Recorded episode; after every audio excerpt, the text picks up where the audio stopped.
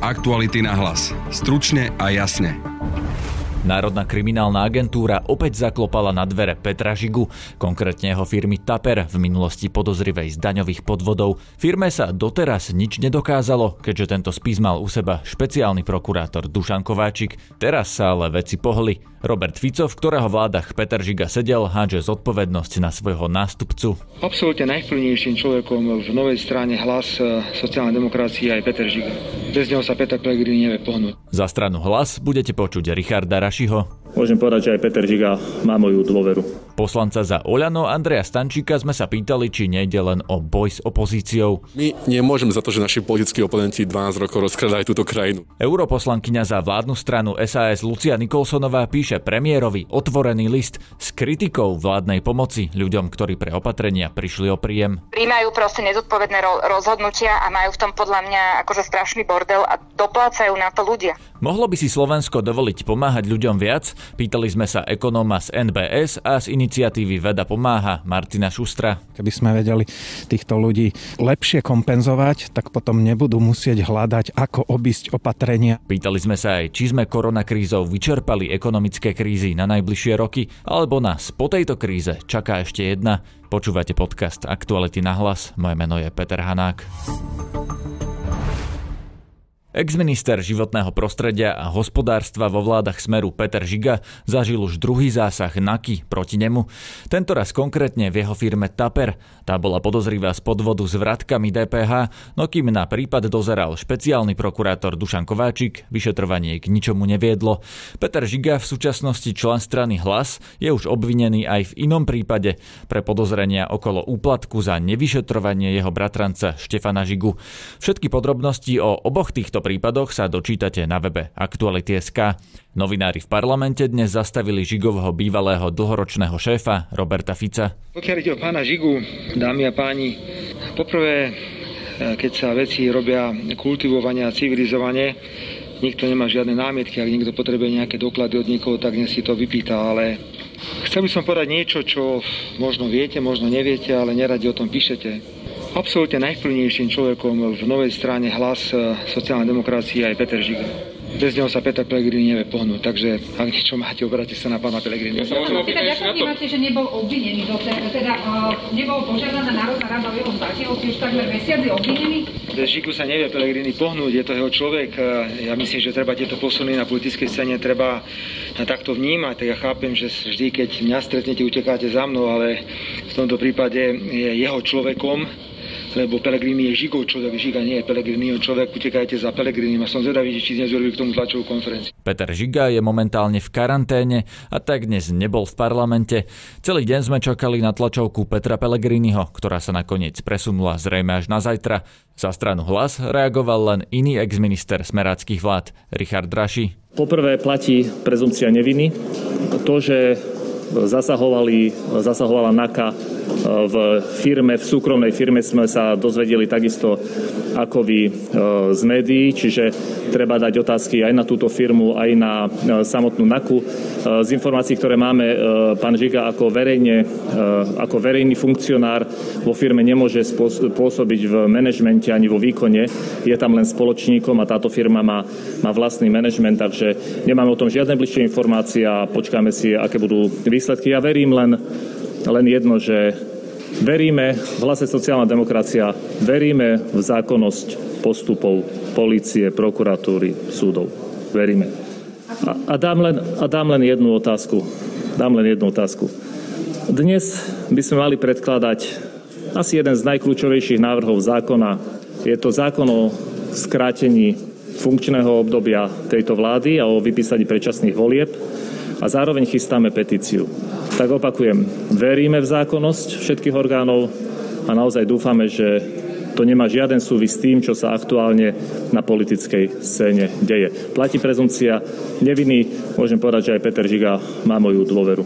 Teraz mám pri mikrofóne poslanca za Oľano Andreja Stančíka. Dobrý deň. Dobrý deň. Pán Stančík, čo hovoríte na Petra Žigu a to, že opäť zasahuje NAKA, tento raz v jeho firme? My sme vo voľbách voličom slúbili, že polícii, prokuratúre a súdom rozviažeme ruky a to sa momentálne deje. A ja som veľmi rád, že vidím, že aj také veľké ryby, ako bol pán Imrece alebo pani Jankovská alebo podobný, aj dnes čelia spravodlivosti. Takže netreba dopredu dávať nejaké vyhlásenia, veď nechajme policiu, prokuratúru a súdy pracovať ale som rád, že to, toto sa deje. Opozícia hovorí, že je to taký ako hon na čarodejnice, že čím vyššiu alebo väčšiu rybu chytíte, tým viac sa tým budete môcť chváliť. Je to trochu nebezpečné, že tí ľudia si naozaj budú môcť povedať voliči, že nejakým spôsobom postihujete svojich politických oponentov? My nemôžeme za to, že naši politickí oponenti 12 rokov rozkradajú túto krajinu, takže to je moja, taká moja odpoveď. A už aj tí prokuratúry, čo, čo sa venujú kauzom ako očistec a Bože miny, hovorí, že to je nezmysel, to není žiadna politická objednávka. Väčšina ľudí sa priznala tie dôkazy sú silné, to nie sú jeden, dva kajúcnici, to sú, to sú viacerí ľudia. Dokopy to dáva nejaký ucelený pohľad na, na, na tieto kauzy a, a väčšina z nich spolupracuje s policiou, takže to nie sú žiadne obvinenia na vode. Bohužiaľ, pán Fico a Pellegrini by sa mali zamyslieť, že kde túto krajinu 12 rokov viedli. Aktuality na hlas. Stručne a jasne. V tejto chvíli mám na telefonické linke Luciu Nikolsonovú, europoslankyňu za SAS. Dobrý deň. Dobrý deň. Pani Nikolsonová, vy ste napísali otvorený list premiérovi Igorovi Matovičovi. Skúste nám povedať veľmi krátko v dvoch, troch vetách, že čo kritizujete, čo vám konkrétne prekáža? Mm, kritizujem mm, rozhodnutia vlády eh, Igora Matoviča eh, vo vzťahu k schémam štátnej pomoci, ktoré sú predovšetkým pod Ministerstvom práce, sociálnych vecí a rodiny. To znamená pomoc jednotlivcom, fyzickým osobám SZČO, ale napríklad aj SOS dávka. A kritizujem aj to, akým spôsobom konkrétne premiér Igor Matovič komunikuje s ľuďmi, ktorí podľa mňa momentálne v takej zlej situácii potrebujú sa spolahnúť na svoju vládu a mať v ňu nejakú elementárnu dôveru a tá komunikácia, ktorá prichádza od Igora Matoviča, je diametrálne odlišná, teda od lídrov uh, jednotlivých vlád uh, v jednotlivých členských štátoch a podľa mňa to traumatizuje celú spoločnosť. V čom je odlišná? Myslím si, že je hysterická. Myslím si, že je veľmi obvinujúca vo vzťahu k ľuďom. Myslím si, že to je komunikácia, ktorá je nabitá emóciami, ale o to viac jej chýbajú fakty a dáta. Taká pomerne egocentrická a vzťahovačná v zmysle, že premiér dokáže povedať, že pokazili ste mi to. Tie opatrenia, ktoré komunikuje, sú ako keby trestom pre ľudí, a ja teda mám možnosť sledovať, e, a tak to má každý, na to nemusíte byť aj europoslanec, aby ste si pozreli napríklad tlačovku, ja neviem, dánskej vlády, alebo, alebo fínskej vlády, alebo nemeckej kancelárky a na tom vidieť, že ani nie ten obsah, ale tá forma je, je úplne iná. Okrem toho predstupuje sa na tlačovku pred mikrofóny a pred kamery až vtedy, keď na prijatie nejakých opatrení je zhoda celej vlády, to znamená, keď to naozaj dohodnuté dôležité veci, ktoré sú potom jasne komunikované eh, na základe veľmi jasných eh, argumentov. Eh, na Slovensku je to ako na Husenkovej dráhe. Proste niečo oznámi ráno, po obede to už neplatí, ľudia sa nevedia pripraviť dopredu. Je to veľmi nefér vo vzťahu k ľuďom a spôsobuje to ich obrovskú neistotu.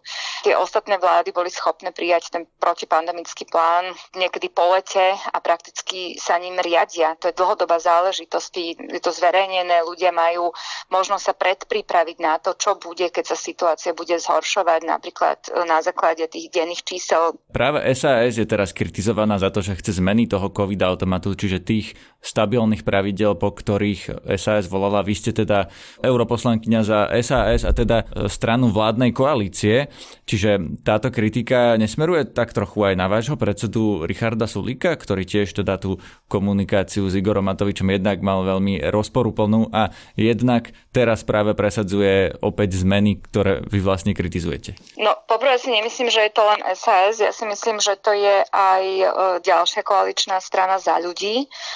Už som postrhla, že nejaké výhrady mal aj ďalší koaličný partner, pán Kolár. A o tomto ja práve hovorím, že ja si myslím, že je nefér ľuďom niečo predstaviť, keď to nie je dohodnuté do takej miery, že potom už sa v tom nerobia nejaké ad hoc zmeny. No dobré, ale ten COVID automat bol dohodnutý. Ono to tak evidentne evidentne dohodnuté nebolo. Bol schválený, to hovorí Oľano, že ten COVID automat je dávno schválený od decembra a vy teraz chcete nejaké zmeny. Ja nie som na tých rokovaniach, ktoré sú na úrovni, ja neviem, koaličnej rady alebo, alebo nejakého ústredného krízového štábu. Ani nechodím na, na zasadnutie vlády, ale pokiaľ viem, tak nemohol byť schválený aj hlasmi Sasky, keď momentálne v ňom chcú robiť zmeny, okrem Igora Matoviča a jeho zvyšní koaliční partnery. Tak asi na tom nebola dohoda, alebo sa niečo zmenilo natoľko, že je nutné do toho automatu vstúpiť. Teda podľa vás SAS neprispieva sama k tomu chaosu a k tomu, že sa všetko stále mení, keď vlastne neviete sa dohodnúť s Olano celkom zjavne už niekoľko mesiacov? Pozrite sa, ono, ono všetko musí byť nejakým spôsobom manažované a ja si myslím, že takýmto spôsobom by mala byť manažovaná aj vláda. Tým manažérom, ktorý má toto momentálne v rukách, je premiér. Ja som aj preto napísala do toho listu, že ja si uvedomujem, že to píšem ako europoslankyňa za stranu, ktorá je súčasťou vládnej koalície, ale tých ministrov, tam je veľa v tej vláde a ten premiér je iba jeden. A ja si myslím naozaj aj teraz s odstupom času, keď to hodnotíme, že najviac chaosu spôsobujú tlačovky premiéra ktoré sú buď teda predčasné, že na nich predstavuje niečo, čo nebolo úplne dohodnuté, alebo sú také, kde prakticky od tlačovky k tlačovke on mení svoju vlastnú pozíciu. Teraz sa ešte opýtam e, na to, čo ste písali v tom liste Igorovi Matovičovi, lebo vy tam kritizujete to, že ľudia upadajú do chudoby, že e, sa ich netýkajú tie opatrenia, ktoré majú odškodňovať napríklad malých živnostníkov a ľudí, ktorí teraz počas pandémie nemajú prácu. Ale nie je toto práve maslo na hlave vášho predsedu Richarda Sulika, ktorý je minister hospodárstva, teda mal by zodpovedať za to, akým spôsobom štát pomáha malým podnikateľom? Toto sú schémy štátnej pomoci, e, ktoré patria pod ministerstvo práce. A pokiaľ viem, tak e, premiér dosť výrazným spôsobom vylúčil z okruhu tých, ktorí majú e, riešiť tú covidovú pomoc, alebo teda krízovú pomoc, práve svojho vicepremiéra, ministra Richarda Sulika. Ja som tam zámerne nedávala tie schémy štátnej pomoci, ktoré sú napríklad na tie preplácanie nájmov pre podnikateľov, pretože toto sú veci, na ktoré ja naozaj nedostávam kritické reakcie, tie sa o mňa nesústredujú. Mne píšu fyzické osoby, ktoré spadajú pod schémy štátnej pomoci ministerstva práce. To znamená naozaj živnostníci, ja som tam aj uviedla akože nejaké konkrétne prípady a tie sa stýkajú práve veľmi nízkej pomoci pre živnostníkov. Ja viem, že teraz nedávno mali tlačovku pán Kráň nejak s pánom Hegerom a oznámili, že teda tá prvá pomoc bude zvýšená skoro na dvojnásobok.